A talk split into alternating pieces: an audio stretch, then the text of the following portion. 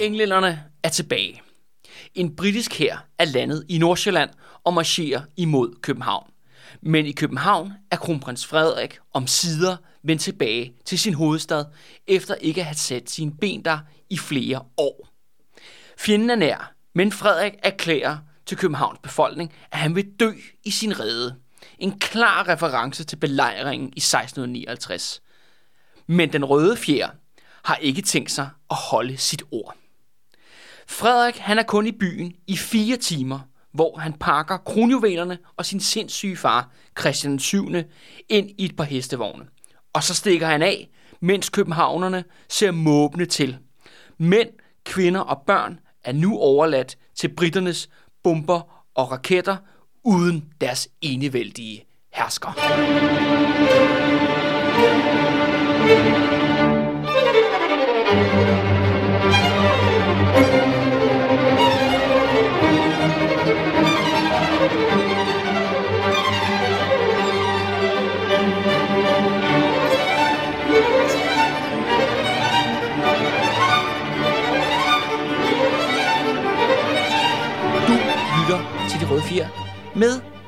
Kalle Kylmand og selvfølgelig Andreas Nørgaard. Yes.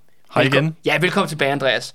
Og øh, de sidste par episoder, der har vi jo haft store episke slag Det har vi. på dagsordenen. Og ved du hvad, vi fortsætter faktisk i præcis den samme dur. Fedt. Og øh, denne, i dagens øh, episode, der skal vi netop, vi springer faktisk, sidste gang, der var vi jo ved 1801 og slaget på redden. Ja. Og nu springer vi fra, faktisk frem til 1807. Okay, så vi springer seks år frem i Vi tiden. springer seks år frem i tiden, og det er fordi, at øh, på trods af, at øh, jeg faktisk virkelig har prøvet at lede efter en god øh, historie i de her seks år, så havde jeg virkelig svært ved at finde nogen. Ja, der sker Og, ikke, der sker ikke noget. Der sker lidt, men der sker ikke så meget, som jeg synes, at det var faktisk værd at lave en episode om. Okay. Men det er bare værd at bemærke, Andreas, og det er også derfor, jeg tror, at rigtig mange, de har det jo, øh, og det, jeg forstår udmærket sådan set godt forvirringen, at man ligesom tit kan, kan rode slaget på redden i 1801 sammen med Københavns bombardement i 1807. Mm-hmm. Også fordi de to årstal ser ret ens ud. Ja, ja. Øh, så man kan, Og det er rimelig lang tid siden. og det er rimelig lang tid siden. Så, så hvad gør seks år frem eller til? Ja, ja, seks år frem eller til. Og, og det er bare for at sige, altså der er den her mærkelige mellemperiode. Ja. mellem de her to øh, krige. Og det er også derfor, det hedder Englandskrigene. ja. Fordi der er faktisk to. Der er den, der var i fire måneder i 1801, og så er der den rigtig lange, der var i syv år, fra 1807 til 1814. Okay. Og det er, også, er det en del af det, der hedder Napoleonskrigen også? Ja, det, eller det er jo så den dansk-norske del Af Napoleonskrigen? af Napo- Napoleonskrigene. Hvilket også er lidt, igen, Englandskrigen er også lidt mærkeligt øh, navn, var sådan, et meget sådan lokal forandret navn, fordi at alle andre steder, så kan man det Napoleonskrigene. Ja. Og Napoleonskrigene er jo mange forskellige ting. Altså, der er jo også noget, øh, hvor de angriber Ægypten og nede i Mellemøsten, altså. Ja, ja. Skyder, skyder næsen af svingsen på berømt vis. ja, lige Jeg præcis. ved ikke, om du ikke? har hørt den historie. Nej, det har jeg ikke hørt. Nej, At det var Napoleons øh, ved, tropper, der skød til måls, og så brugte de svinksen som... Øh, som Og det er derfor, den har og, nogen Og næse. dens næse, så historien er, at, øh, at en af deres kanoner skød næsen af svinksen. Øh, det skulle vist nok have været rigtigt. Nå, okay, okay, Ja, ja. okay. Jamen altså, det er jo også, altså, det er også en krig, der har store involveringer faktisk på det nordamerikanske kontinent. Det fører faktisk til, at britterne jo brænder det hvide hus af i Ja. 1812 og pisser i asken. Ja. Og øh, ja, så kan vi jo bare spørge os selv, hvornår det må, vil ske igen. Men, øh, men det bare for at sige, at, Napoleonskrigene er mange ting. Ja. Altså, den, den, den krigen i Nordamerika er jo en krig, der foregår primært mellem amerikanere og britter. Mm. Og ligesom Englandskrigen er så en krig, der foregår mellem Danmark, Norge og Storbritannien. Mm. Men der er jo også de her franskmænd, der render. Og det er jo ligesom, det er jo Napoleon, det er den franske revolution, og det er Napoleon, der kommer bagefter. Det er dem, der ligesom skaber den her kæmpe store ripple-effekt. Og det er også en krig, der foregår i Indien og sådan nogle steder. Ikke? Ja, Så, ja. det, så det er jo på mange måder en, en, en verdenskrig. Så man kan sige på den måde, så Englandskrigene er det, der karakteriserer den danske scene, eller Ja. den, den nordiske scene Ja. i, i den større Napoleonskrigene. Ja, lige præcis. Ja, Ja. Efter slaget på redden. Mm. Det var vi efterlod Danmark Norge sidst. Igen, så vi afsluttede den episode med, at det var bare vanvittigt heldigt, hvad der kom til at ske. Ja. Hvad der ligesom afslutningen på slaget blev. Hvor man jo i sidste øjeblik bliver reddet af, at den russiske tronfører, den russiske zar, Zar Paul, han bliver, han bliver nakket i sit palads. Mm. Og det Og, og med hans død, der falder den her alliance fra hinanden. Ja, det bevæbnede neutralitetsforbund. Ja. Og det betyder så, at, øh, at Danmark sådan set kan gå tilbage, Danmark Norge, sådan set kan gå tilbage til normalen. Back to business as usual. Og det er jo det her, de her seks år, der er mellem 1801 og 1807, det kendetegner. Hvor man faktisk, altså udover at man stopper faktisk med at provokere britterne helt vildt meget, Det var det, der ligesom førte jo til slaget på redden. Men så går man faktisk tilbage til at tjene en masse penge.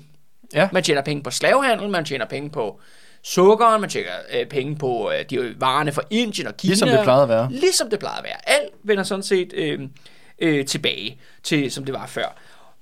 Men dog, der er en ting, der er ret anderledes, og det er, hvad at Frederik og de røde fjer, de gør.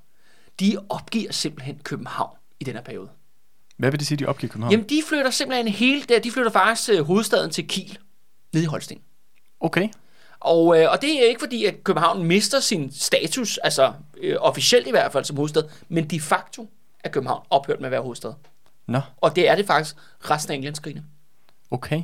Så af så, så for 1801, og så til de næste, hvad, næsten 20 år frem, næsten 15 år frem, Ja. der, er det, der er det Kiel, der er... Ja, for, for, De- 18, for 1805, der, fly, der, der tager man det her skib, der flytter man simpelthen hele baduljen derned. Okay. Og det skaber den her mærkelige situation, hvor at flådens hovedbase, det er stadigvæk København, Ja. som det altid har været, men enevælden, embedsværket og hæren, de flytter simpelthen ud. Og de flytter ned til den her Kiel, som er den her lille, ja, tyske provinsby. Ja, ja. ligger Altså, har du nogensinde været i Kiel? Øh, nej, det har jeg faktisk ikke. Nej, det er jeg heller ikke. Nå, Men okay, det, nå, men, nå, nå. men, øh, men, jeg har, men altså, det er jo ikke, fordi det er nogen stor by. Nej, nej, på ingen som helst. Og det, er, øh, og det er faktisk på mange måder en, en ret katastrofal beslutning. Fordi det blandt andet jo også gør, at hele riget bliver sådan set handicappet i forhold til, hvordan deres kommandoveje foregår, hvordan administrationen foregår, hvordan embedsværket foregår, deres arbejdsgange. Og det er også det med, at det vigtigste gren af det danske-norske forsvar, flåden, ligger stadigvæk i København. Men nu er den øverste kommanderende og den øverste kommanderende generalstab, de flyttet på tværs over på den anden side af landet. Hmm. Og officielt er Frederiks undskyldning er, at der i Kiel, der har man så mobiliseret hele den dansk-norske her, slags holstenske her, på 30.000 mand. Og det er jo sådan her, at Napoleonskrigene, de raser jo ude i Europa. Og i 1805, det er der, hvor at Napoleon faktisk piker, kan man sige. Napoleon han piker i 1905 ved, at han besejrer alt og alle. I 1806, der smadrer han også Preussen. Ja. Der smadrer han Preussen, og så vil sige, at faktisk så rykker Napoleons imperium helt op til den danske-norske grænse. Og Frederik den 6. og de røde fjers undskyldning for at, ligesom at placere alting nede i Holsten, det er jo netop, at de skal forsvare grænsen. Mm. De skal sørge for, at Danmark holder sig ude af alle konflikter, og de lukker ligesom grænsen af. Men det, det reelt set bliver, er jo bare det samme, vi allerede kender i forvejen, Andreas. Det bliver jo netop, at de tæverløs på de der værnepligtige soldater, nu bare i Kiel. Mm. Og så går de på druk, og så laver de damer. Og en anden ting, som er... Men Danmark er jo også allieret med... Nej, vi er ikke allieret med nogen Okay, på dag, i, de, her- i den her mellemperiode okay. Så når, så når der de siger, at de flytter her ned til grænsen, så kan man sige, så er der, hvad skal man sige, det, det giver en eller anden form for mening, på trods af, at det jo tydeligvis ikke er, er, er effektivt, det der, det der sker, men, men der er en eller anden form for logik i det, i forhold til sådan argumentet, eller hvad vil du mene? Nej, fordi en af deres argumenter er også, at jamen, det er for, at øh, hvis franskmændene kommer, hvis nu Fransby bliver angrebet af franskmænd, og det er slet ikke utænkeligt i mm. den her periode heller, at så kan den danske her ligesom afvise det. Problemet er bare, at 30.000 mand er pis og papir Ja, under Napoleons som har lige har erobret hele Europa. Ja, hør, Napoleon i netop i det her øh, feltog, hvor han angriber Preussen smadrer, og det skal siges, han smadrer Preussen, som er en af de ellers dominerende militærmagter, mm. der i, øh, hvad hedder det, slutningen af 1700-tallet, starten af 1800-tallet, der har han jo en her på flere hundredtusind mand. Mm. 30.000 dansk-norske soldater gør hverken fra eller til. Nej, nej. Men det vil så sige også, at det der med, at Frederik og de røde fjer, de lever stadigvæk i deres frie fantasiverden. Og det, de bruger reelt tiden på, de beskytter sgu ikke den, dansk, den holstenske grænse mod, øh, mod Napoleon. Det, de bruger deres tid på, det er at gå på druk, og de laver damer. Og det en anden ting er, at i den her periode, det er her, hvor at Frederik begynder at gå rigtig meget op i sine elskerinder.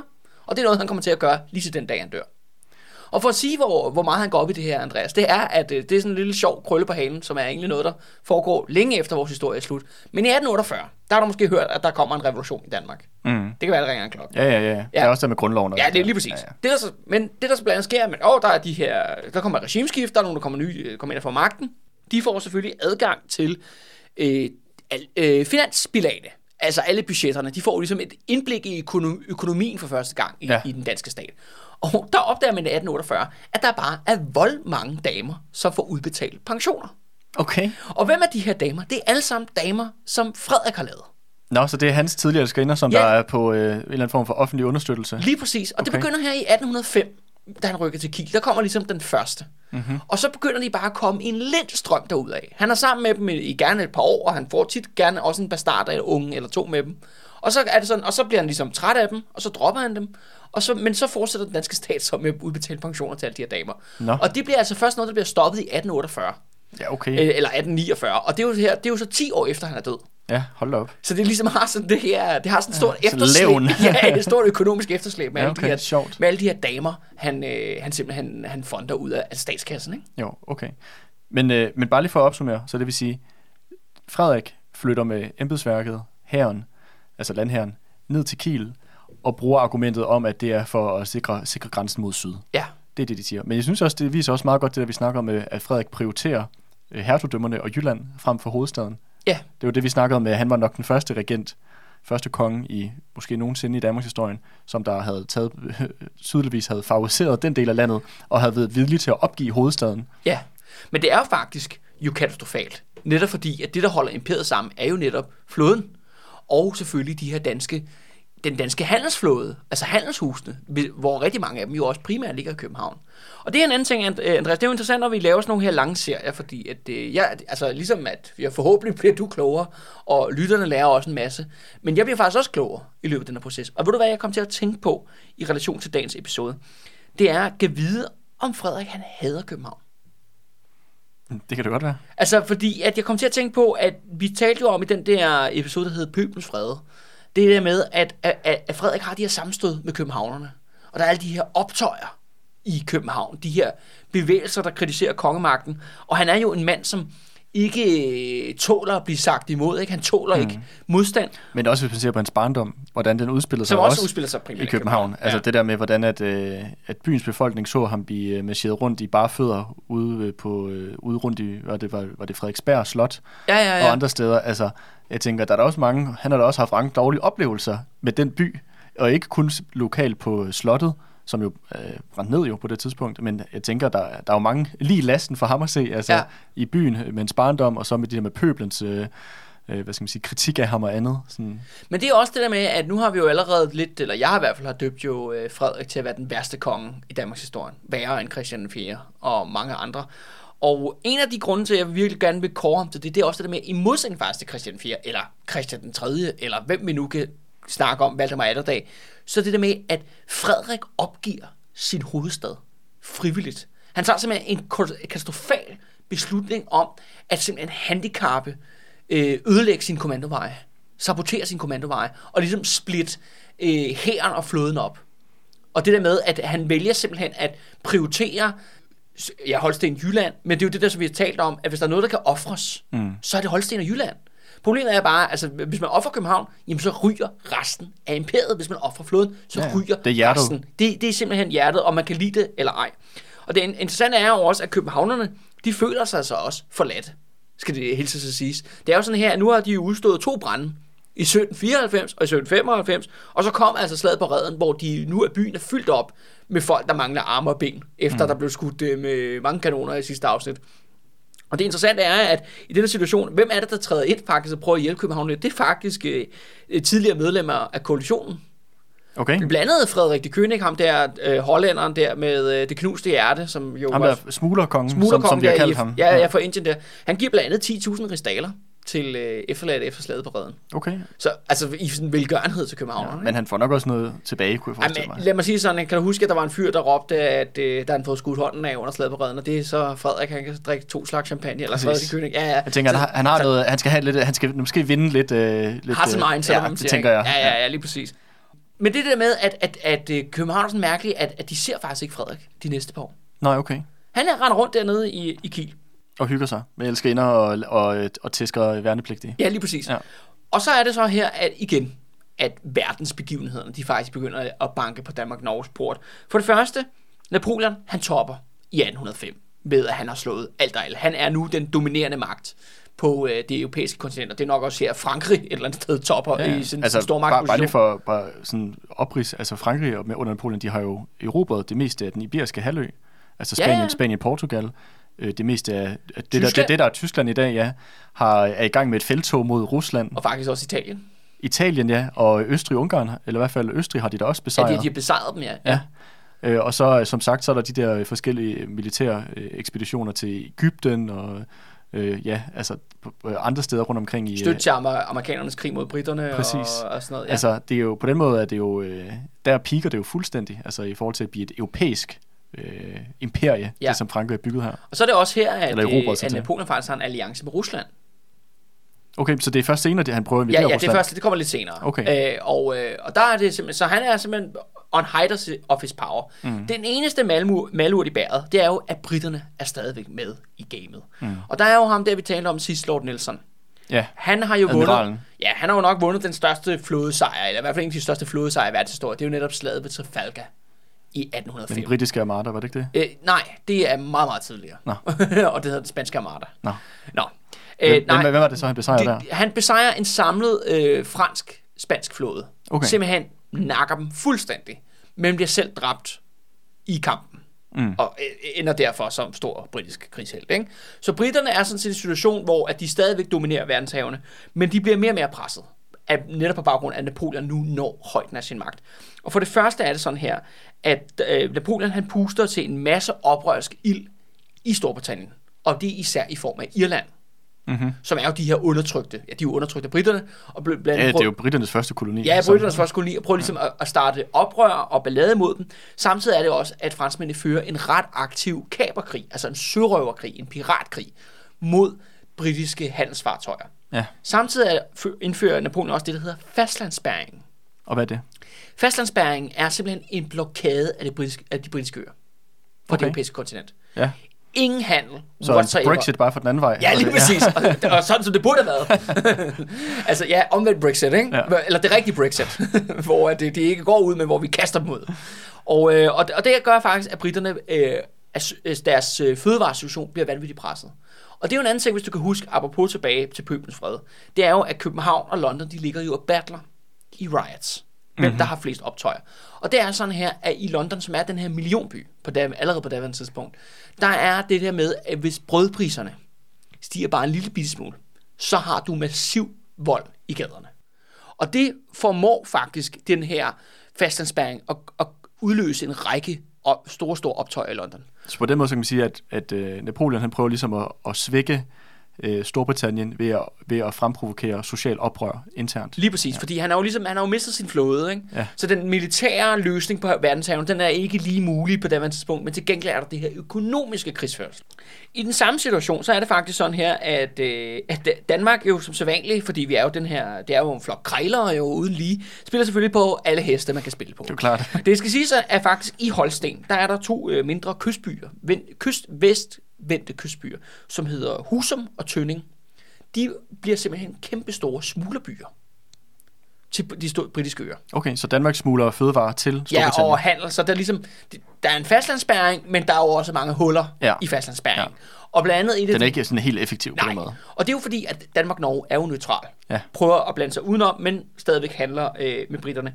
Samtidig er der jo også det her aspekt om, at britterne er jo dybt afhængige af at få ressourcer fra Østersøsområdet, som vi allerede har talt tidligere om. Ja, tre blandt andet. Ja, tre blandt andet. Så de er jo også meget sådan, det skal være åbent.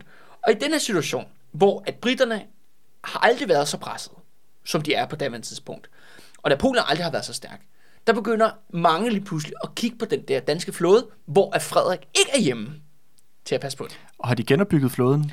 Den er jo sådan set stadigvæk intakt for slaget på Reden.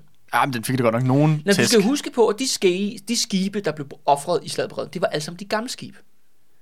Nå, hvad, hvad, hvad, hvad med de... De nye, de lå bare inde i havnen. Nå, okay, så de er faktisk... Øh, Og ja, linje, de store linjeskibe. Danmark har stadigvæk omkring de der 30 top-notch Linjeskibe. linjeskibe liggende okay. inde i. Københavns Havn. Nå, okay. Så Dannebro og hvad det nu ellers hed, Holsten og alt det, der sprang i luften i sidste afsnit. Det var de gamle. Det var, det var gamle skibe, hvor man faktisk havde lavet dem om til flydende batterier. Det vil sige, at man Ja. også har gjort dem umulige at sejle. Ja, Altså, det var det, de var. Ja. Altså, man, man det var flydende fæstninger. Ja, man tømte sit, sit lager. Ja. Det vil sige, nu har man ikke flere gamle skibe at trække af. De er jo sjovt nok blevet brændt op. Ja. Men til gengæld har man stadigvæk, du ved... Cremen af cremen. Ja. Det, det, det, det, er mest moderne. Ja, og de ligger simpelthen øh, opmagasineret inde på, øh, på flådens leje. Inde Mhm. på, øh, hvad hedder det, på Holm i København, ikke? Ja. Og, og det er jo det der med, at de fungerer jo mere som en slags form for atombombe, ikke? Det er, de pakker langt væk. Det er mere et afskrækkelsesmiddel, end man bliver, bliver brugt aktivt. Ja, Så de ligger altså der, hvor det er. Og det er også igen, Frederik er jo pisselig glad med dem jo. ja, ja Så tydeligvis. de, de ligger bare opmagasineret, men altså, hvis man kaster ressourcer ind i dem, og penge ind i dem, og mænd ind, ind i dem, først og fremmest. Nogle, nogle friske norske øh, sømænd. Matroser. Ikke? Ja, matroser, ikke? Så kan man altså godt få den her flåde ud. Okay. Og det er den her situation, hvor, netop, hvor britterne er netop presset. At den der med, hvad nu, hvem kan komme til den danske flåde? Hvem kan få den danske flåde på sit hold? Kan britterne få den på sit hold, altså, lave en alliance med Danmark-Norge, eller kan Napoleon lave en alliance med Danmark-Norge og få fat i den her flåde?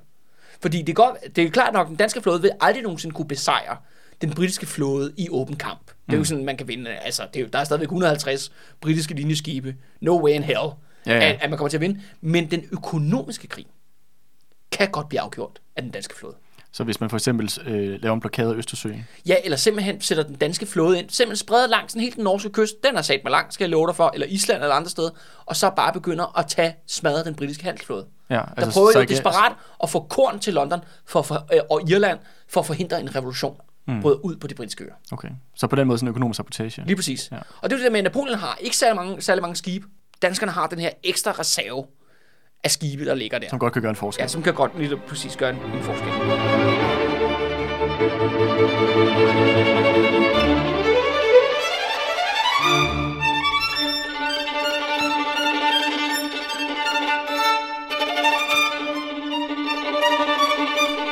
Situation, hvor at øh, uheldigvis for alle involverede i det dansk norske imperium, er, at vi har den værste generation af ledere, man overhovedet kunne tænke sig. Fordi det, vi står, som man jo nu står overfor, det er, at man skal til at tage et valg. Man skal enten vælge at gå med Storbritannien, eller man skal gå med Napoleon. Det er det valg, der er. Der er ikke noget, der hedder enten eller. Man har trukket... Der er ikke en ny øh, svensk-dansk-russisk alliance at kaste ind i. Altså, når vi skal huske på, at russerne er jo allieret med Napoleon. Ja, ja, så, derfor ligesom... så ville det være de facto alliere ja, ja, ja, lige præcis. Og svenskerne er skulle for svage alene til, men det gider man, ikke? Øhm, så derfor skal man til at tage et valg. Hvem skal man holde med? Man har trukket neutraliteten så lang tid som muligt, men det, med den her, da Frankrig smadrer Preussen i 1806, så sker der jo det, at det franske imperium rykker helt op til grænsen. Og Hamburg, som på daværende tidspunkt er en grænsestad mm. til, til, Dans, til Danmark-Norge, Og den der Antola, var det ikke den Ja? Altona er der, ja. hvor Struensee kom fra ja. oprindeligt. Den bliver simpelthen øh, besat af franske styrker. Og der kommer faktisk allerede til øh, kampe i 1806 mellem den danske hær og den franske hær Okay. nede i Altona. Øh, og det der sker er, at og det, nu bliver det, nu skal du virkelig spidse ører, Andreas. Fordi at øh, nu skal vi netop til at introducere en person, som øh, øh, lige skal nævnes kort i dagens episode, men han bliver rigtig, rigtig vigtig senere. Og det er en fyr, der hedder Jean Baptiste Bernadotte. Det er du nødt til at gentage. ja, han hedder øh, Jean, altså J-E-A-N. J-E-A-N. Eller hvad, hvad, hvad udtales det? er fransk. Det er en fransk marskal. Jean Baptiste hedder han. Jean, Jean, Jean. Jean, Baptiste. Ja, Jeg ved det Baptiste, ikke. Jeg ved det ikke. Øh, Bernadotte. Og han er, øh, han er en fransk marskal, som har kommandoen i Nordtyskland. Okay. Og øh, lige kort lidt om ham. Han er faktisk, han er, øh, inden Napoleon fik magten, var han faktisk en af Napoleons store rivaler. Okay. Det er jo sådan her, at det er jo til sidst der, hvor den franske revolution begynder mere og mere, kan man sige, at degenerere, ikke? og gå i en mere og mere højreorienteret retning. Så er det der, hvor at det, der er forskellige generaler i spil om, hvem skal kuppe magten. Mm-hmm. Det bliver så Napoleon, kan jeg afsløre. Men Jean-Baptiste var også i spil. Okay. Han Til- er også en kandidat. Han var simpelthen også en kandidat, og de to lå faktisk og kæmpede om, hvem skulle være den store nye franske general. Mm. Men ham der Jean-Baptiste, det bliver så Napoleon, og Jean-Baptiste, han, øh, han underlægger så Napoleon så for en, en tidsperiode. Det skal siges, at ham der Jean-Baptiste, han bliver rigtig irriterende, når han får sig et øh, svensk statsborgerskab senere hen i, øh, i vores historie. Og så kan man jo selv drage alle de nutidsparalleller, man har lyst til. Og det er sådan her, at ham er Jean-Baptiste, han besætter også Hamburg, for at ligesom lukke Hamburgs handel med England. Og det der sker er, at de her franske soldater, de har sjovt nok aldrig været i Hamburg, så de er ikke lige klar over, hvor grænsen går. Så de kommer ved et uheld til at invadere Ja, ind de i ser nogle soldater, Altona. de ser nogle soldater med nogle kanoner, så de angriber jo bare. De går på, de går løs, og det fører faktisk til, at man har et, øh, en mindre batalje, som faktisk kommer til at koste omkring franske, øh, 40 franske soldater livet og 20 danskere. Okay. Øh, slesvigske soldater. Livet, man ikke rigtig opdager, at nu er man faktisk i krig med et andet land. Og det, der faktisk øh, kommer til at afslutte, det er, at den øh, holstenske kommandant dernede, han hedder sjov nok Evald, at han øh, rider tværs hen over slagmarken og opsøger ham der Jean Baptiste i hans hovedkvarter, og så siger, oh dude, du er i gang med at indlede en krig med nogen, der er neutrale. Ja. Og, øh, og så han siger, okay, fint nok, så, så, så stopper vi lige. Men, okay. det for, men det for at sige faktisk, at den første skud, Udveksling. det er faktisk mellem franskmænd, med franskmændene før, før englænderne. Nå, sjovt. Her, her i, i anden omgang. Okay. Ikke? Nå, det er da meget, meget pudsigt. Men trækker de så, så trækker de så, så tilbage. Ja, ja, så siger man, okay, fint nok. Men det er jo klart nok, at Napoleon og Jean-Baptiste der i Nordtyskland, som, han har jo en kæmpe stor fransk her. Som er, har besat Preussen og Hamburg og hele det der det nordlige, nordlige Tyskland, de ligger jo massiv pres på, hvad skal der ske med den danske flåde. Mm. Og i denne situation, der tør englænderne simpelthen ikke øh, tage chancen. Så de udruster en ny flåde. 30.000 soldater, 25 linjeskibe, de sejler simpelthen afsted mod København, eller mod Sjælland Hvor, mange, hvor mange linjeskib havde de øh, første gang med? Jamen, det var, også, slaget jamen, det var også omkring 25. Okay, så det er en, en, en styrke af cirka samme. Bortset fra, at denne gang har de rigtig mange transportskibe, altså 30.000 soldater. Ja, så det er landtropper. Det er landtropper, ja. der skal simpelthen Så i en land. invasionsstyrke. Lige præcis. Og, øh, og det er sådan her blandt andet, at øh, på, øh, Jean Baptiste, som er faktisk en, en kendis i Napoleons krige, så kommer der også en anden kendis med ombord på den britiske flåde, og det er en fyr, der hedder Wellington. Mm-hmm. Er det noget, der siger Ja, noget? Beef Wellington, det er da sådan en britisk ret. ja, det er da fuldstændig rigtigt, og jeg kan afsløre, at retten er faktisk opkaldt efter ham. Jamen, det tænkte jeg nok. Ja, ja, lige præcis. Ja. Jeg, øh, jeg har det sådan her, øh, siger øh, øh, navnet Waterloo, der er noget. Ja, ja, selvfølgelig. ja. Det er sådan her, at Det er jo det her, der slag, hvor, hvor Napoleon taber. Det, lige til aller, aller, til aller, aller sidst. Præcis. ikke? Og det er Wellington, som der besejrer ham, eller hvad? Yes, det er lige præcis. Men Wellington her, det er faktisk i starten af hans karriere. Okay. Han er faktisk ikke blevet kendt endnu. Nej. Modsætning til Nielsen, som allerede var kendt, da Ja. han kom til København. Den her gang kommer der en øh, ny brite afsted til København, og, øh, men han er ikke blevet kendt endnu, fordi han har brugt masser af tid på at dræbe en masse indere. Øh, det er det, sådan han startede sin karriere. Ja, Så kommer han tilbage Heroisk, til, og så kommer han tilbage til England, og så hører han, at der er nogen, der er i gang med et rask lille feltog til, øh, til Danmark. siger han, sign me up. Et sign me up, øh, og altså, skal siges, han er, han er kun med som, øh, som øh, leder af en brigade. Okay, Så altså så en lavere rangende øh, officer. Ja. Efter den her, ja, hans lille tur på Sjælland der, så kommer han så senere til Spanien, Mhm. hvor han udkæmper krigen dernede og bliver et stort navn. Og sidst så ender han simpelthen med at være manden, der besejrer Napoleon. okay. Så, Så det- der er også noget af en rangstige, han Ja, får sig. ja, ja, det er bare for at sige, at nu begynder kendtiserne også at samle sig om øh, vores, øh, vores, øh, hvad hedder Lille det? alle, Alledam. Ja, vores lille alledam, ikke? Men øh, de sender så den her flåde afsted, og de sejler afsted. Men det interessante er, at under hele den her proces, der har de her advaret Frederik i Kiel. Okay, Og de prøver desperat, britterne prøver desperat at lave en aftale med Frederik og de røde fjer i Kiel. Og det er sådan her, at de tilbyder faktisk en alliance med Danmark-Norge. Altså, det gør, det gør britterne. Ja, og det er næsten for godt til at være sandt, hvad jeg skulle, øh, skulle til at sige, i forhold til det, øh, det offer, der ligesom er øh, på bordet. Ikke? Det, de tilbyder, det er, at selvfølgelig den danske fl- flåde skal mobiliseres. Mm. Og den skal nu indgå under øh, britisk kommando. Det skal simpelthen være en del af den, den britiske flåde. Og så er britterne godt klar over, at det, der så vil ske, er jo, at franskmændene vil rykke ind i Jylland og brænde lortet af. Mm. Men der siger britterne så, jamen vi sørger selvfølgelig for, at øh, den danske her kan fortsætte kampen for øerne, og vi vil betale alle skader, franskmændene vil begå mod Danmark-Norge. Okay. Det er jo, øh, det er jo Altså, et vi kan ikke give jyderne deres liv tilbage, men vi kan betale for at genopføre deres, deres huse. det er ligesom det, de tilbyder. De Okay. siger, og, det, og når britterne siger, at de vil betale for det, så gør det det også. Okay. Det skal siges, det, at- det bliver vurderet som et realistisk, Ja, det er seriøst det, det, det skal sige sådan her, tilbud. at, at britterne, nu er der jo, de, britterne har fundet den ene her efter den anden og sendt dem mod Napoleon. Og Napoleon besejrer dem bare mm, gang på, gang. på strib. Men britterne er good for the money. Ja, ja. De har de der penge. Det er, også det, det er også det største, De er surmagten, det ikke? er jo det største imperie på verdensplan. Ja, lige præcis. Ja. Så derfor, de kan simpelthen godt betale det. Og, og så skal man ligesom, okay, man, Holsten Jylland bliver fucked, men flåden, der kæmper fortsat under dansk. København og øerne vil kunne bestå. Ja, ja, og, og flåden vil bestå, imperiet vil kunne bestå.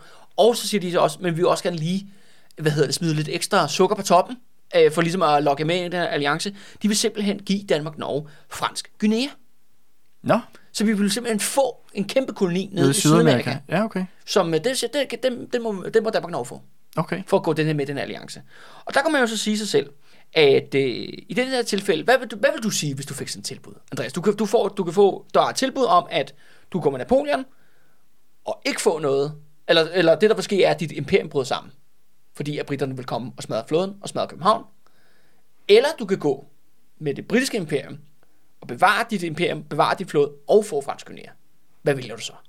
Jamen, altså, jeg kunne høre, det ene øh, t- scenarie, der ville Jylland blive fucket op. Så jeg vil selvfølgelig vælge det, hvor det Jylland ikke bliver fucket. Ja, og, og det er præcis det samme valg, at øh, Frederik han vælger at tage. Men jeg tænker, i bag- bagklodskabens lys, så Ja. kan vi jo se, at, at selvfølgelig det, det der med at alliere sig med Frankrig var en katastrofal øh, beslutning på, på mange parametre. Men hvilken deal havde han på bordet fra franskmændene? Altså, hvad havde de tilbudt ham? Jamen, de har jo bare tilbudt ikke at invadere. Okay, så sådan en form for sådan øh, ikke-angrebspagt. Ja, ja, det vil så sige, jamen altså, det, de, de, de kræver selvfølgelig, at Danmark-Norge skal øh, tilslutte sig fastlandsspærringen, og hvis britterne angriber selvfølgelig, vil de støtte op om Okay. det. Problemet er bare, at franskmændene er jo en landmilitærmagt. De, altså, de vil selvfølgelig kunne sende den franske her ind og øh, forsvare de danske da, Danmark, altså Jylland og, mm. og øerne osv., og, og det kommer de faktisk også til at gøre. Ja, jamen, det gør de jo. Ja, men problemet er bare, at når du mister floden, så mister du også forbindelsen til Norge. Ja. Og, Og mister til kolonierne. forbindelsen til kolonierne. Ja. På den måde er det jo det der katastrofale valg. Altså, han står mellem lus mellem to negle, og det han faktisk gør i de her kritiske dage i løbet af sommeren 1807, det er, at han prøver ikke at vælge noget som helst. Men problemet er, at ved ikke at vælge noget, så får han også det værste tænkelige scenarie. Mm. Og jeg vil jo så argumentere for, at, at man skulle jo være mere eller mindre være en spade for ikke at sætte den britiske deal. Men jeg er jo også københavner. og der kan du så se jo, altså, apropos, der kan folk jo så vælge, hvor de gerne vil ligge sig, ikke? Ja. Øhm, og det, Og, han, der, og det, som Frederik så endte med at træffe, det var jo så den franske deal. Han tog. ja, det han tror er, at, at København kan holde ud, altså, København, altså fæstningen rundt om byen, kan holde ud i tre måneder. ja. Det er jo nok, lang nok tid til, at den franske her og den danske her kan komme til undsætning på Sjælland. Mm. Problemet er bare, at han har gjort intet for at forberede København til forsvar. Nej, han sidder også i kild. Det er jo det. Altså, han har travlt med alt muligt andet. Øh, hvis, han committer sig til øh, en anden, han committer sig til den franske strategi, men han har ikke bakket floden op. Nej. Og det er jo det, der, altså, det er jo, spørgsmålet er, vi ved faktisk ikke, hvad der foregår inde i, øh, i Frederiks hoved, fordi at kilderne er tavse. Mm. Hvad der foregår inde i det der hovedkontor, øh, hovedkvarter nede i Kiel, udover de drikker, og der kommer elsker ind og sådan noget, som vi kan se på finansbiler i mange år senere. Ikke? Så det er jo også det med, hvad fanden er det, der sker inde i de der indercirkler? Hvorfor er det, de stopper med at tænke rationelt? Ikke? Det er som om, at han er ikke i stand til at tænke bare to træk frem Mm. som politiker. Ja. Altså han er enormt kortsynet, ikke? Ja. Og det der med, hvis han kommer til den franske strategi, jamen så skulle København være den stærkeste fæstning, der nogensinde er, er blevet set i Danmark Norge. Han har haft seks år til at forberede det. Mm. Og han har ikke gjort noget. Han har ikke gjort en skid. Det han har gjort er, at han har drukket, han har hovedet, og så har han pisket alle mulige øh, øh, stakkels værnepligtige soldater nede i den der her nede i Kiel. Ja. Det er det, han har, han har bedrevet tiden med, ikke? ja. Så vi kan jo vist godt, øh, godt blive enige om, at, øh, at Frederik har, gjort det, har heller ikke gjort det let for sig selv. Nej. Og det skal Han siges har ligesom, der man sige, la- øh, kridtet banen op til fiasko. fuldstændig. Og så ankommer så Brit- den britiske flåde med Wellington der, den 4. august 1807. Og, øh, og det er de første, de gør, det er simpelthen, øh, ja, bruger deres gigantiske flåde til at blokere hele Sjælland af. De ligger øh, britiske skibe i Øresund, de ligger også britiske skibe i Storebælt. Mm-hmm. Så nu er Sjælland sådan set isoleret. Og deres hele mål er jo netop, at de skal have fat i den danske flåde. Ja. Men det er sådan her, at faktisk noget, der er sket siden 1801, de her seks år, det er, at Trekroner Fortet, som du nok kan huske fra sidste episode, Ja, det er blevet færdigbygget. det er netop blevet færdigbygget, og man har bygget en stor kanonbådsflåde til at forsvare København. Altså Ja. meget mindre skibe, som er meget mere manøvredygtige i det her, det her smalle farvand omkring København. Ja. Og det vil faktisk sige, at et søangreb på København er meget mere ufavorabelt, Ja, omkostningsfuldt. eller omkostningsfuldt. Ja. Til gengæld er der jo så den klare mulighed for at angribe København fra landsiden, Mhm. mm-hmm. fordi der ikke er sket en skid for fæstningen, som man netop er fået lov til at gå i forfald. Ja. Og det fører så til, at... Og hvordan, hvordan ser fæstningsværket ud omkring København på det Jamen, tidspunkt? øh, faktisk går øh, fæstningsværket jo gennem øh, de forskellige øh, parker, der faktisk ligger i dag i København. Der er for eksempel, øh, du har nok været i Tivoli engang, ikke også, øh, Andreas? Altså Tivoli Indreby? Ja. Ja. Der har du lagt mærke til, at der er en sø der. Ja. Ja, det er den gamle voldgrav. Okay. Så det er sådan en øh, gammel... Øh, Og hos Ærestedsparken, er det ikke også ja, en, ja, der er også et, øh, hvis du har været på kastellet for eksempel, Ja. som faktisk så mere eller mindre ud, som det også gjorde dengang. Som er de her, du har en voldgrav, og du har nogle øh, meget, meget stejle jordskrænter. Ja. hvor der så har været batterier på toppen. Ja. Det er simpelthen været forsvarsværket. Og det er jo så en, en fæstning, der by, primært er bygget af jord, har jeg lyst til at sige. Mm. Men det er jo netop for, at man kan tage kanonkugler. Ja, ja. Simpelthen t- t- opfange dem i, den her, i de her jordvolde. Ikke? Mm. Okay. Og det er og sådan, så det, er den, så det er den form for fæstningsværker, der har lagt med voldgrave og, og hvad hedder det, bakker. øh, Ja, lige, ja, ja, og så med kanonbatterier på, Præcis. så selvfølgelig man kan beskyde en angribende, angribende modstander. Ikke? Ja. Og øh, Og det er lagt sådan, som en sådan halvcirkel rundt om København. ja, Ja, mod vest. hvor man kan sige, at Københavns hjerte jo er jo så flodens leje. Mm. Det er jo alle skibene, de ligger. Ikke? Yes. Britterne de omringer så, øh, ja, øh, lukker af for Sjælland den 4. august, men lige pludselig, så dukker faktisk Frederik op den 12. august i København. Og de har jo ikke set ham i flere år, skal det siges. Så der er stor jubel, folk råber hurra, og så nu, okay, nu vender det, ikke? Vi ved godt, at britterne de landede op i, øh, op i Vedbæk, øh, op i Nordsjælland, og de er på vej ned mod København, og det, det ser ikke skide godt ud og sådan nogle ting. Men nu er om sider virker som om, at der er nogen, at nu, nu kommer lederen tilbage og tager noget ansvar. Nu vil det være, at øh, tingene vender. Men det, der hurtigt sker, er, at øh, han siger, jamen jeg, vil, jeg kommer ikke til at lede det her slag. Til gengæld udpeger han en pensionist på 72 år. Jamen selvfølgelig. Det, der hedder, der hedder øh, ja, øh, Pejman, tror jeg nok, det udtales. P-E-Y-man med tysk, ikke? Pejman. Okay, Pejman. Ja, ja Pejman. Og, øh, og det grinerne er, ham det Pejman, han har aldrig været i kamp. Ja, men oplagt at vælge ham så. Han er øh, selvfølgelig sådan en øh, byråkrat, der har siddet i, øh, hvad hedder det, i logistikken, ikke? Og sidder og flytter rundt på, på tønder øh, valspæk her og der, ikke? Ja, ja. Øh, ind i, øh, hvad hedder det, i, i forsvaret. Og det grinerne er jo så også, at det der med, at han er ikke en del af de røde fjer. Nej. Fordi han er for gammel. Ja. Øh, simpelthen. Han tilhører ikke den generation. Nej. Så han får ligesom, han får virkelig lov til at... at Men han er også en, der lyder til, som der ligesom kan tage skraldet. Lige præcis, og det er jo det, han er. Han er jo en for guy. Ja. Tydeligvis, ikke? Og, øh, og det, der så sker, er, at Frederik, han udpeger ham, og så siger, at du skal holde ud tre måneder, så kommer jeg med franskmændene. Og, øh, og så siger han, øh, og så, så, så tager han videre til Amalienborg, og øh, der simpelthen, der tømmer han alle kronjuvelerne ind i en, øh, en hestevogn, og han tager altså også sin sindssyge far, Christian 7. med, og så forlader han byen, mens københavnerne, de kigger måbne til. Sådan, så vi starter vores episode. Hmm. Og det skaber jo virkelig, selvfølgelig, rigtig dårlig stemning.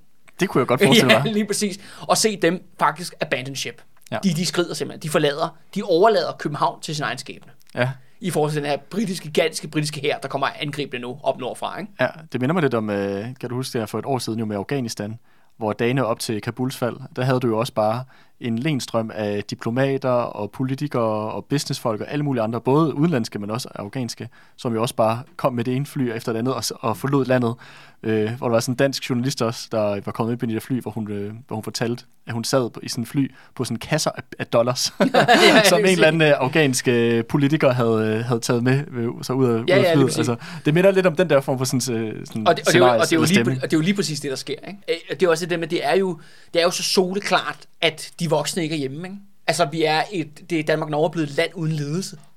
Det der med, at Frederik kan bare kommer ind, udpeger en eller anden pensionist, fordi han har jo godt en eller anden idé om, at det kommer til at gå rigtig, rigtig, rigtig, øh, rigtig, rigtig dårligt. Mm. Og det der. skal ikke falde tilbage på ham. Og det skal i hvert fald ikke falde tilbage. Det er i hvert fald ikke ham, der skal sidde med det endelige ansvar på papiret i hvert fald. Og så det eneste er, at han bare tager pengene og tager sin sindssyge far, fordi ja. hans underskrift er selvfølgelig stadigvæk afgørende. Ja, ja, ja.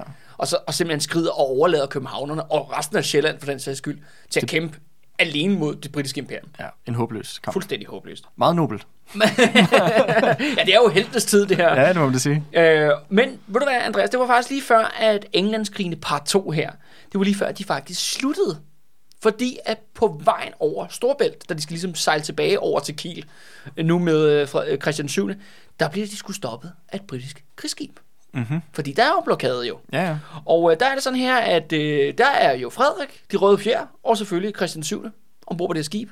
Holy shit, hvis britterne enten ja, tager dem til fange, eller best case scenario, Skyder. at de simpelthen kommer til at nakke øh, Frederik 6. Jeg tror rigtig mange ville være bedre tjent med det scenarie. Der var en britisk øh, sømand, der tabte en pistol i ansigtet. Ja, eller et par Frederik kugler. Ja, lige på kugler. Det var nok helt klart det bedste scenarie. Men det der sker er, at de røde fjer, de ligger hurtigt i en plan. Eller det er i hvert fald det sidste, det er første og sidste gang, de handler snarrådet. Mm. For det de gør er, at de, de stopper Frederik ned i en kasse. Han er jo en lille bitte spirvip, skal du huske på, en lille bleg mensling. Ned i en kasse og gemmer ham ned i bunden af skibet. Alle de røde fjer, de smider deres uniformer, deres røde uniformer, og så klæder de sig ud som øh, jøder. Ja, Og så klæder de så, øh, hvad hedder det havde de lige klar. det, det havde de åbenbart lige klar. En eller anden kalotten, jeg, jeg, forstår ikke, der står bare, at de klæder sig ud som jøder. Jeg forstår ikke lige, hvordan det fungerer. øh, og, men det er så det, de gør. Og så klæder de så øh, Christian 7. ud. Det, de gør, er, at de ligesom giver ham en stor kåbe på, og så vikler de ligesom et håndklæde rundt om hans hoved, så lige han har fået sin turban på. Ja, Og så sætter de dem ind i en kahytte, ikke?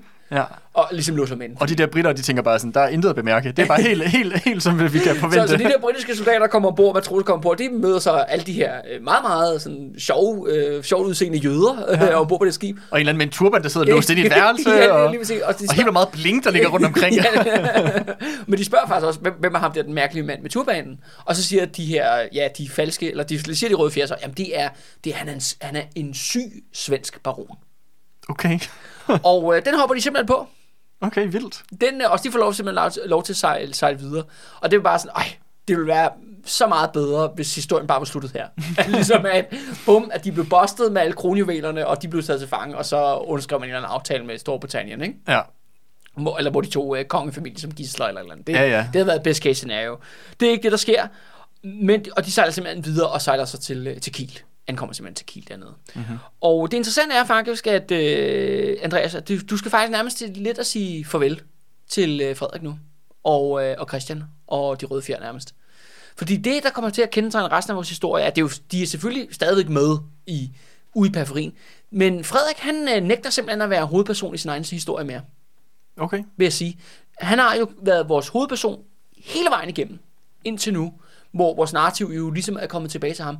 Men i resten af Englands og resten af hans regeringstid som konge, er han mærkeligt fraværende. Mm. Øh, det er jo så spørgsmålet, om det er en manglende interesse, eller inkompetence, eller hvad der er på spil. Eller frygt for at blande eller, eller, eller frygt for at gøre noget som helst. Ja. Men Frederik er de facto nærmest ude af vores historie nu. Nå, Han befinder sig i Kiel, og der kommer han til at befinde sig til den bedre slutning. Det er ikke fordi, der ikke kommer til at ske ting. Der kommer til at være en masse af action historie herfra. Det er bare ikke Frederik, der længere er ham, der driver noget som helst. nej, okay. Altså det der med, at han stikker af her fra København. Ja, nå, sjovt. Jamen, farvel, Frederik. Ja, farvel, farvel. Og det, og, øh, og det bliver faktisk, altså der kommer jo til at være masser af krig, men det bliver meget sådan, øh, alle mulige lokale helte, der kæmper, udkæmper krig mod England, på trods af Frederik. Mm. Eller uden backup for Frederik, uden hjælp for Frederik, uden hjælp for, Ledelse. for ledelsen, for enevælden, for embedsværket. De er overladt til sig selv. Alle mænd for dem selv. Alle mænd for mænd i båden, ikke? Mm. Nå, okay. Så, øh, så øh, må vi jo parkere dem der i Kiel. Ja, ja det, det er jo det.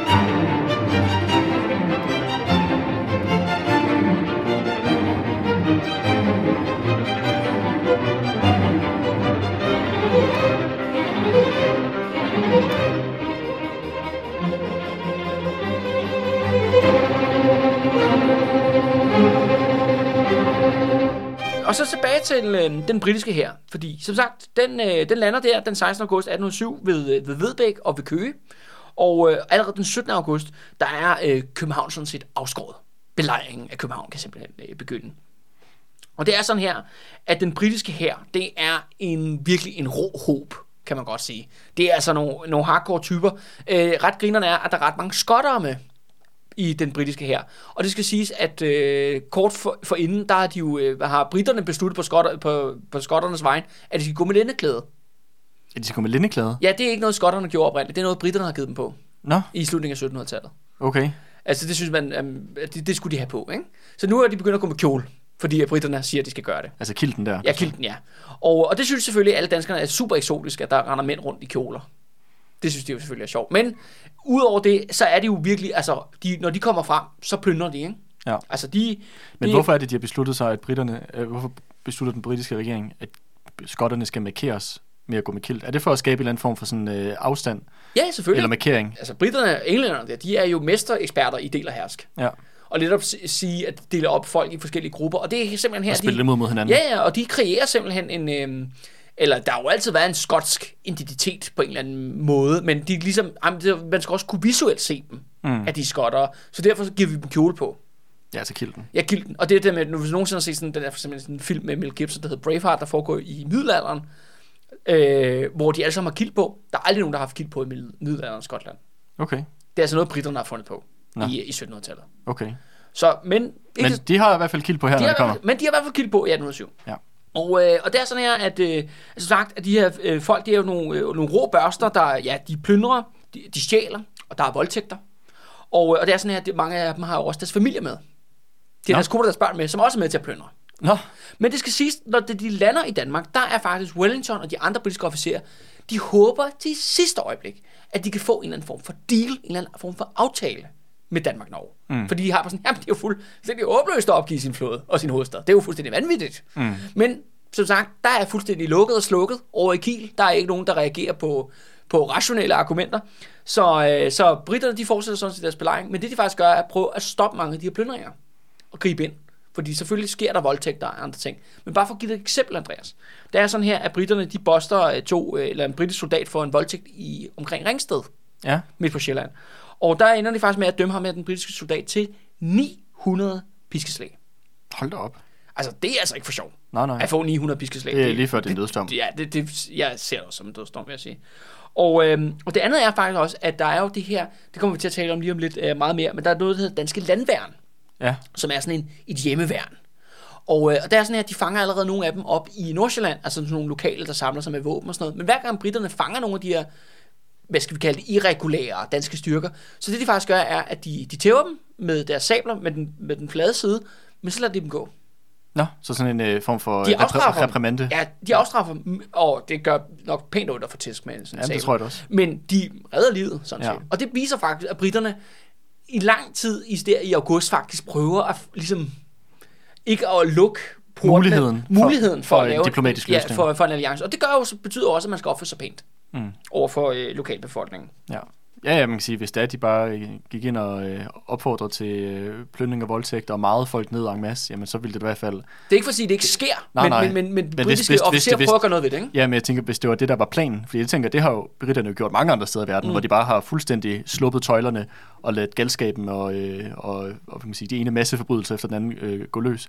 Men Der, så har man jo ligesom også lukket enhver mulighed for, at du kan hverken have, at du har noget som helst, der minder om et ordentligt forhold til civilbefolkningen, men Ja. også i forhold til den magthaver, der sidder på der sidder på tronen i det pågældende land, at det gør det også noget sværere at så komme til din egen befolkning efterfølgende og sige, nu er det forresten dem, vi er allieret med. ja, lige præcis. Ikke? Så er det jo godt, at øh, hvis øh, britterne opfører sig ordentligt, jamen, så har danskerne selvfølgelig tænkt sig at øh, takke dem ved at gå til angreb på dem. Mm-hmm. Og nu skal vi simpelthen til det, der hedder Træskoslaget ved Køge. Ja, 29. august 1807. Er det noget, du nogensinde har hørt om, Andreas? kun for dig. Okay, super. super. Og øh, det sjove er, at det her det er faktisk lidt blevet betegnet som lidt uh, the origin story for det danske hjemmeværn. Ja, I betragtning af, at det der med, at hvis vi nogensinde bliver besat af en udenlandsk modstander, og vi møder dem i åben mark med vores hjemmeværn, så vil det ende i total fiasko. Og derfor kan man sige, at det er jo en meget fin origin story til det danske hjemmeværn og, dets, og dets kapaciteter. Tror jeg, jeg kan sige, uden at fornærme nogen, bortset fra dem i hjemmeværnet.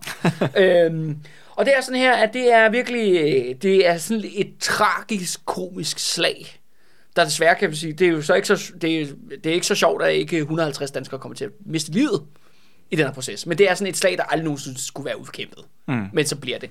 Og det kommer så simpelthen af selvfølgelig, at britterne har omsluttet København og belejret København. Og så siger man, jamen vi mobiliserer det danske hjemmeværn på, på Sjælland og på Lolland og Falster og Møn, og så rammer vi britterne i ryggen. Okay. Og det kommer til at finde sted ved Køge. Ja, så det er sådan et bag, forsøg på bagholdsangreb, Ja, ja, sådan en guerilla Ja, bagholdsangreb. løb, nej, nej, man simpelthen marcherer en her ud, en hjemmeværns Nå, okay, herud. sådan rigtig for, regulær. Ja, for at befri København, ikke? for ja. at Ja. hæve belejringen ved København. Og, øhm, og det er sådan, men det er sådan her, da de bliver samlet, er, at øh, der er mangel på våben. Yes, det kunne man godt have Ja, ja, der er, forudset. og, det, og de våben, de har, de er rigtig dårlige. Altså, det er øh, dårlige rifler og museumsgenstande. Der er endda historier om, at, at folk simpelthen går ind i kirkerne og henter deres gamle spyd fra grevens fejde og sådan noget. Nå, okay. altså, det er virkelig, og, og hjemmelavet våben, ikke? Ja. Og det er også det med det her med træsko er, at, øh, som, som navnet har sit slag, slaget for, det er også mange, nogle af dem har sådan nogle rigtige uniformer, altså hjemmeværens uniformer, men der er også rigtig mange, som ikke har nogen uniformer, og så netop bliver nødt til at ikke have rigtig sko på, men har deres træsko på, fordi det er jo folk fra landet, Mm. der, skal, øh, der skal kastes i krig her. Og de begynder så at, øh, at samle sig der omkring, øh, omkring Køge der, eller og midten af Sjælland. Men så sker der noget interessant nede på Lolland, Falster og Møn, fordi der udbryder simpelthen mytteri blandt det her hjemmeværn. Nå, Og det er sådan her, at der, man samler simpelthen de her hjemmeværnsstyrker der ved det, der hedder Storstrømmen. Det er det, det der farvand mellem øh, Lolland, Falster og Sjælland. Mm-hmm. Og der, møder, der samler alle de her styrker, og de kigger på hinanden og opdager, gud, nå, du har også kun træsko på, og hvad, hvad, våben, hvad er det, din tip tip tip fars uh, spyd for grevens fejde, øh, du kommer gående med der? At de ikke rigtig føler, at øh, de... der, der, er ikke der er ikke den nødvendige forberedning. Nej, er de måske føler ikke ikke den store lavet. selvsikkerhed om, at det her kommer de bare til, de kommer bare til at own den her professionelle britiske her. Ikke? Ja. Det, det, det, er ikke den følelse, de har. Nej. Og de bliver så samlet dernede, og så skal de så, øh, har man så selvfølgelig, der er lokale officerer, der har organiseret en færgeoverfart. Det er jo før, der er noget, der hedder broer nede i området, så man skal selvfølgelig sejles over. Og, øh, og så er der mange, der siger på den der strand, der ved de der færgesteder der, det skal vi fandme ikke med på. Vi skal ikke ombord i de der skibe.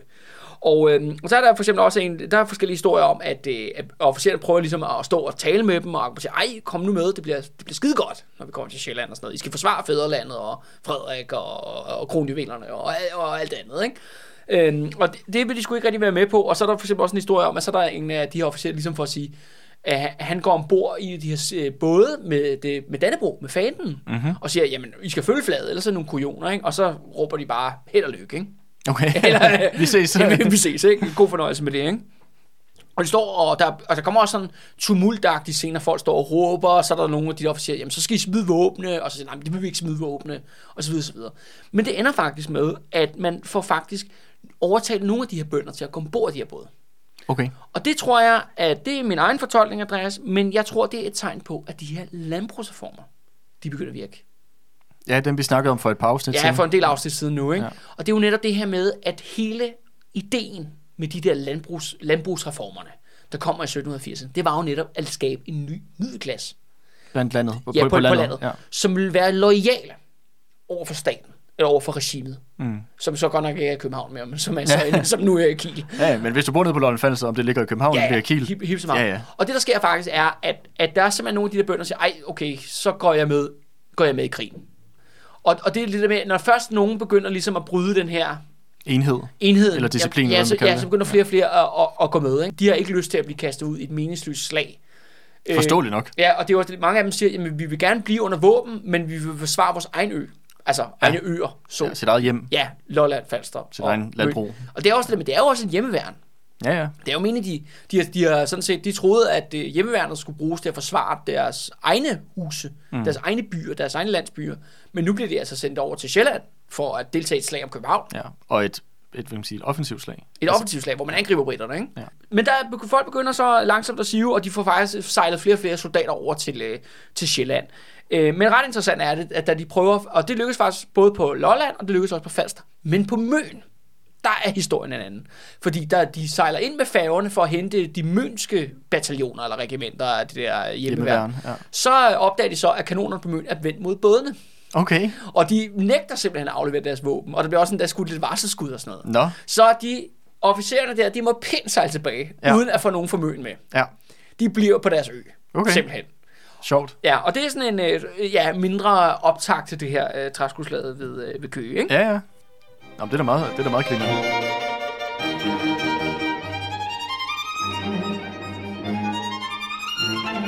Og så den 29. august, så er det så her, hvor at det danske hjemmeværn versus Wellington.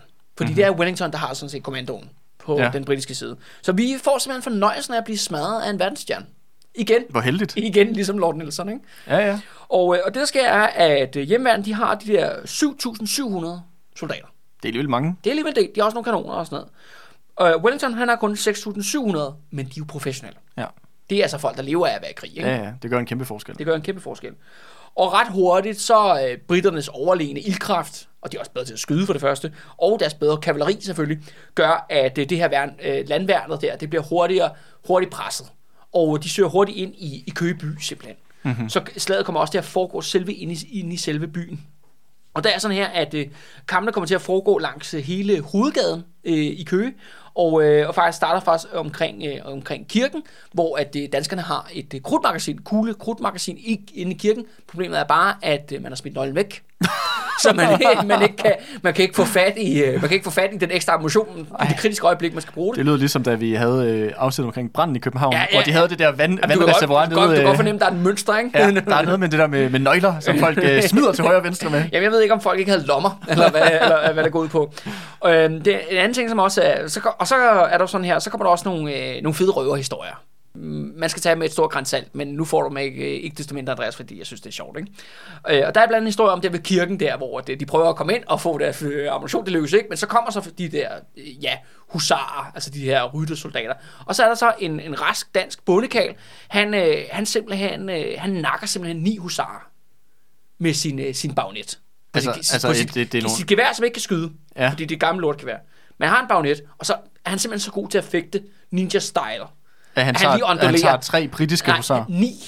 Han tager ni britiske husarer. Ja, okay. Næsten 10 mand, ikke? Ja, ja. Dem, dem, dem, dem nakker han, ikke? Ja, Fordi ja. de danske jenser, de kan Altså, hvis, hvis det er rigtigt, så er det da imponerende. ja, lige præcis. Ja, det, men det er sådan nogle historier. Der er også en anden historie om en, om en øh, mand, der er omkring kirken, som bærer Dannebro, han, eller han bærer den lokale fane der, og så bliver han selvfølgelig ramt i sin fanearm af et skud, hvorefter han så hurtigt hopper over til, holder den i venstre arm, og så løber han rundt med den hele vejen til, øh, han stikker af til hjem til herfølge, ikke? Okay, så fanen ikke falder. Ja, ja, ja så fanen ja. ikke falder, ikke? Ja. Ja. Så der, der, bliver, der er jo, det er jo mod, danskerne lider nederlag, men det, er- der er meget lokal heldemod, ikke? Ja, ja, ja. Øh, hvis- hvis man skal Så på- man tage der bare med oprejspanden. ja, ja, lige, lige, lige præcis. Ikke?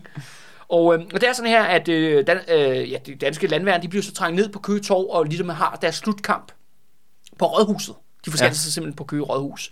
Og, øh, og, og slås der. Og så er det sådan her, britterne simpelthen liner kanoner op og skyder dem ned ad gaden, ned ad simpelthen hovedgaden der i, i Køge. Og det er sådan her, at at faktisk er der mange af de der landmandssoldater, der løber ind i de forskellige huse langs gaden og skyder på britterne. Så der udvikler sig sådan en gadekamp Ja. fra hus til hus. Og alle de her huse, de bliver selvfølgelig øh, fuldstændig, øh, fuldstændig smadret der i Køge der. Men øh, når man så ligesom får, ja, begynder at beskyde det der rådhus der, jamen så man kan ligesom se, okay, slaget er tabt. Og der har vi faktisk også en, en masse over, øh, overgivelse mm. der i byen, hvor omkring 1100 af de her hjemmeværnssoldater, de, de overgiver sig. Det var da en god beslutning. Ja, ja det var den mest fornuftige beslutning. og så resten, der selvfølgelig er tilbage, de går selvfølgelig i, i vild panik og begynder at løbe væk fra slaget. Og det er jo der, det får navnet, det her infamøse navn, Træskoslaget. Fordi der, hvor at Køge centrum ender, der løber der simpelthen en å.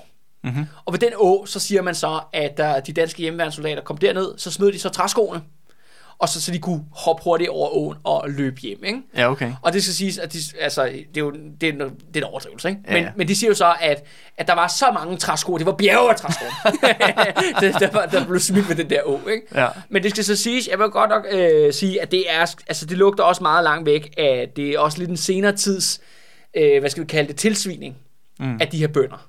Altså det er københavnere, der senere hen er bare sådan, ej, vi, de svigtede os Mm. ved, øh, ved Køge i, i efteråret til stikken, og det er jo det, der sker efterfølgende, er jo, København bliver bumpet, mm. smadret med raketter og bomber.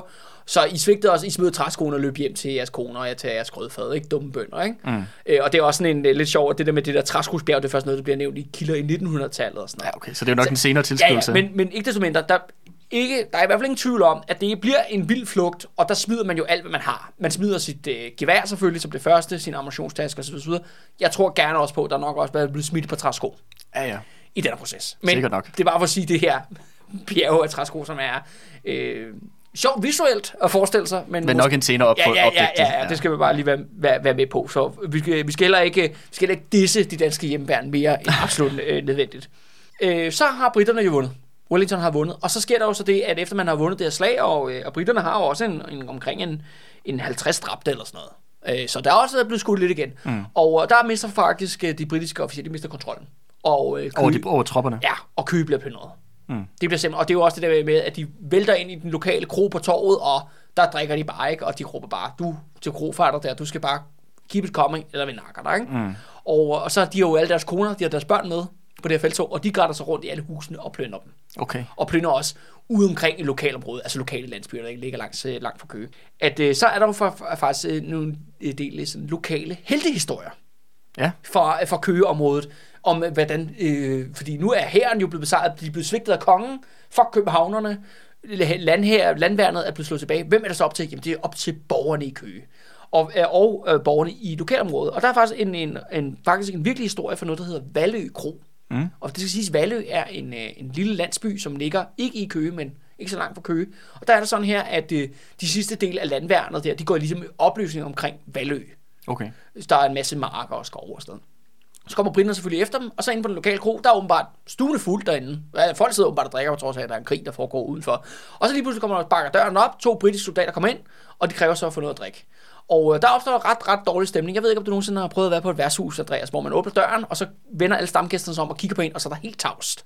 Nej. Hvor, hvor, nå, nå, men det kan jeg afsløre. Det var, det var sådan, øh, sådan nogle oplevelser, havde jeg dengang, jeg flyttede til København. Ikke? Okay. Hvor, øh, det, hvor jeg blev ansat for at være en bunderøv. Okay. kommer ind til en lokal, øh, lokal værtshus, og øh, hvad, siger, hvad fanden er de der folk? Ikke? Det er dårlig stemning. Og så de der to britiske soldater, de, øh, de, de har pistoler med selvfølgelig, og geværer med, og siger, vi skal have noget drik. Og vi har ikke tænkt os at betale for det. Mm-hmm. Hvorefter de lokale stamgæster på Valø Kro, de bliver de er ikke så glade for det, så det de gør er, at de dræber de to britiske soldater. Nå for satan. Og, øh, og så gør de så det, at øh, da de har dræbt de to britiske soldater, så tænker de, holy fuck, hvis, de op, hvis britterne opdager det her, jamen så brænder de hele Valø by af. Mm-hmm. Fordi det er altså sådan, krige foregår i den her æra, i mm. Napoleons øh, tiden. Ikke? Så det de gør er, at de dumper de to lig i den lokale sø, og aldrig taler om det. Okay. og de lykkes det faktisk at slippe afsted med det. Ja. Fordi at den britiske her har jo sådan folk missing in action. Ja, ja, det er Det- klart. det- det sker- og der er også nogen, der disserterer. Og Ja, ja, hvad der kan ske. Ikke? Så, ja. det, så de slipper simpelthen afsted med dobbelt, dobbelt mor på Valø Kro. Ikke? Ja, okay. Øh, der er også øh, forskellige historier om, at øh, igen jo, at, øh, at de, de lokale er jo dybt fascineret af de her mænd i kjoler, som er de her skotter, ikke? Men også en anden ting, og det er jo så knap så, så fedt jo, det er jo, at øh, de griber så også, de lokale Køge griber jo også til klipning af danske kvinder. Mm-hmm. Altså kvinder, der fraterniserer med besættelsesmagten. Ja, Med, I det her tilfælde, britiske soldater. ja. Godt Så, så ligesom vi også kender med tyske piger. Ja, lige præcis fra, fra da vi havde vores serie om 2. verdenskrig. Men det, ja. har, vi, det har vi altså simpelthen også her i 1807, Nå, faktisk. okay. Ja, Vildt. ja vildt nok. Så det er jo altså kedeligt og, og tragisk og sådan noget. Men jeg synes lige, at vi skulle slutte af på noget øh, lidt festligere i dag. I dagens Ja, anledning. kom med det. Og det er øh, simpelthen en lokal Her, tømmermænd. her, her er noget festligt, øh, inden vi lægger op til næste gang, hvor vi skal Han snakker om et ja, i København. lige så er det godt lige at slutte af på en Ja, ja, så der har high noget, note. har, har, har noget at smile af. Ikke? Yes. Og, øh, og det handler simpelthen om den lokale tømmermester i Køge, der bor nede ved Køgehavn. Han hedder Christoffer. Mm-hmm. Og øh, det er sådan her, at øh, ja, byen, øh, herren er jo blevet besejret der den 29. august. Britterne går i gang med at plyndre. Det bliver nat. Øh, Christoffer og konen der, de går så i seng. Som man nu gør. Det er jo mørkt. Det er på landet. Det er 1807. Der er ikke noget, der hedder gadebelysning. Ja, ja, og selvom der er krig og plyndringer, så, går, så er det Ja, altså... man skal passe søvn, ikke? Ja, ja, det er Så klart. Skal op og få noget af dagen, ikke? og øh, de går så i seng, og så lige pludselig så vågner konen der midt om natten med, at hun hører nogen, der render rundt ude i Annegården. De har simpelthen en Annegård, de har ænder mm-hmm. Mhm. der ved, på deres, ved deres hus. Og så vækker hun selvfølgelig Christoffer, og så siger åh, der er nogen, der er i gang med at bestjæle os. Du må gå ud og, og se, hvad der sker. Skam dem væk. Skam det væk, ikke? Så Christoffer der, han tager selvfølgelig en, en spade. Øh, han finder det første, han kan få fat i, han går, en spade, går ud i det der der er meget mørkt i Køge, kan jeg afsløre, i 1807. Han kommer ud i det her totale mørke, finder hen til Annegården, og så ser han godt nok, at der står en fyr derinde. Men det er sådan her, at det er faktisk en britisk soldat, kan man se på hans uniform. Men han er sort. Nå, Og det, der sker, er, at Christoffer bliver simpelthen så forskrækket over at se ham der, at han simpelthen slår ham direkte i ansigtet med den der spade. okay. Og øh, så kommer konen ud, og de fortæller noget lys og sådan noget, og så kigger de ned, og så siger uh, holy fuck, vi har lige slået en britisk soldat. Ja, men jeg skulle sige, det er det samme som de der, øh, inde på det der, hvad det var, den der kro inde i Valø, eller hvad det hedder. Valø, ja, Ja, ja. Valø, altså det er det samme chok, de sikkert har haft der. Altså fuck, nu kommer de brænder vores hus ned. Ja, lige altså. præcis. Var meningen sådan set, at Christoffer bare lige sådan ville give ham i nøden. Stop ham for at stjæle hans, hans ender. Men han kommer simpelthen til at slå ham ihjel. Mhm. Mm-hmm. Og der er det jo bare sådan, konen er bare går fuldstændig i panik, fordi at ifølge de britiske krigslov, Christoffer skal som minimum skydes. Mm. For det er, huset bliver brændt af, det kan være, at hele Køge bliver brændt af. Altså det er på den måde, altså en besættelse her reagerer, hvis, man, hvis Ja, ja, civile begynder at dræbe øh, soldater, ikke? Ja. Og øh, så de, de står i vildred, og så sker der så lige pludselig det, at øh, døren der til Annegården, eller til deres have, eller hvad der er, den åbnes op, og så kommer der sgu en endnu en britisk soldat ind, hvorefter Christoffer slår ham lige i hovedet med spaden. Det er man jo nødt til. Så- det, altså, han, han er jo ikke hvis han er først sagt A, må man også ja, sige B. ja, altså. så, så får man også ramt på ham den anden, ikke? Det er så en hvid fyr, skal jeg sige. Ja, ja. Så nu har Christoffer dræbt to britiske soldater. ja. Det ser ikke godt ud. Det er, det er ikke særlig godt. Dagen efter, der bliver holder Wellington og de andre britiske officerer, de rykker jo ind på Køge Rådhus der i, i, i central midtbyen, og øh, holder mandtal og opdager selvfølgelig hurtigt, at der er nogen, der er missing. Og de finder også de her to lige, og ret hurtigt så siger de bare, ja, vi skal have den skyldige, ellers så, øh, så brænder vi hele Køge af. Der må man sige, der er Christoffer der, tømmer, tømmer mester Christoffer, han øh, går simpelthen op og siger, jamen det var mig. Han tager, Okay. han tager, han, han tager øh, ansvaret på sig. Ja. Så det var mig, der gjorde det. Han bliver så anholdt og bliver ført ud til den britiske øh, nogle skibe, der ligger ude i Køgebugt, ude foran byen der, og bliver holdt fanget der. Men det ender faktisk med, at når hele det her er overstået, og det skal vi igen huske jo, at britterne kom jo egentlig faktisk for at lave en alliance. Mm. Øhm, det ender faktisk Eller med, pres. eller Dan- pres, dem, eller pres Danmark Norge, ikke? Til at lave en alliance, ja. Øh, det ender faktisk med, at han bliver løsladt Okay. Uden straf. Ja. Og han kommer til at dø som en lokal legende. Ja, Hvor at øh, kongen fejlede, hæren fejlede, men Christoffer. Men Christoffer, Han sejrede. han reddede, han reddede Køges ære ved Ja. at slå to britter i spader med sin spade ja. midt om natten. Ikke? Ja. Det er, en, det er en sgu en rigtig dansk, dansk lokal, lokal patriot. Ikke? Men øh, hvad der knap var så knap så sjovt, Andreas, det var, at ved København, der var 30.000 britter i gang med at forberede verdenshistoriens første terrorbombardement.